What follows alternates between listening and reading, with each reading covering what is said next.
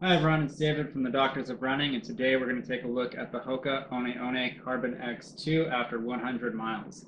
So I want to go into durability a little bit regarding the upper, the ride of the shoe, how the outsole is doing, and just my general thoughts on the shoe. So I'll start off with the upper. The upper is doing very well.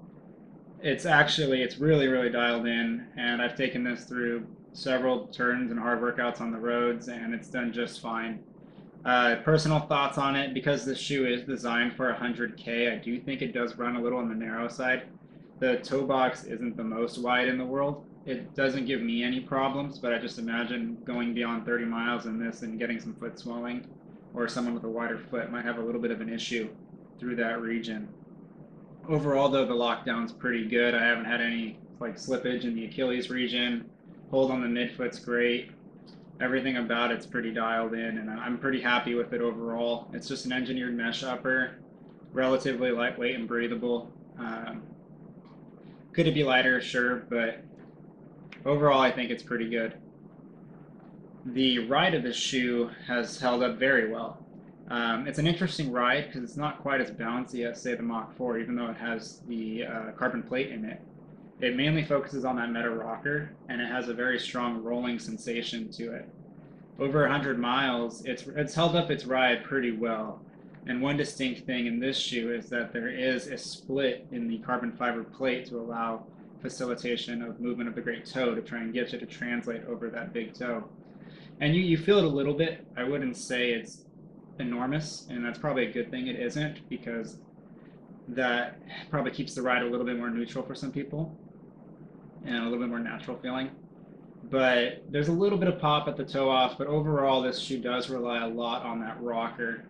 Uh, I've taken it through a variety of paces now at this point, everything from like high 450s in the mile up to about 830 miles. Uh, today I did a 16 mile long run in them with 8 miles at 535 pace. And the shoe did pretty dang good for that. I feel like it does start to bottom out right around that pace for me. Uh, I feel like it's a good workout shoe. It's a great long run shoe. Um, I don't know if I would necessarily reach for it for race day, but I do think it depends on the population of the runner who's running in it. I think it's if you're just going to go out for the run, settle in, and stay steady the whole time, it could be a really good option. So that more that recreational marathon crowd.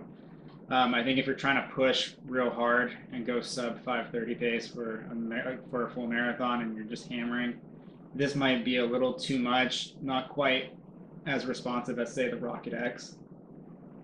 I know a lot of people have been asking for comparisons between the Carbon X2 and the Mach 4, and that's also one of the big things about it too. Is this is a, so the midsole is a compressed molded EVA. It's a little bit firmer. It's got a little bit, maybe a little bit more bounce to it. Not not a whole lot though. It, it doesn't decompress as much, and the the plate inside of it and the geometry of the shoe really rely on that that rocker whereas the ground contact time, the flex grooves on the Mach 4 are just a lot deeper. On this one, it's not super deep, but again, it doesn't have to be because it's not relying on that, that grip and that bounce like the ProFly midsole does.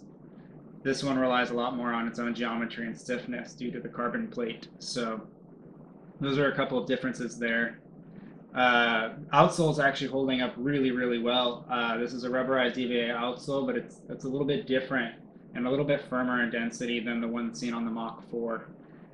This one is definitely a little bit more firm. It still has a lot to play with though. It's not quite as much as the Mach 4, but it's not wearing down as quick as the Mach 4 either. I mean, I have a little bit of wear in the posterior lateral heel on both sides. Uh, a little bit through the forefoot, but really, I mean,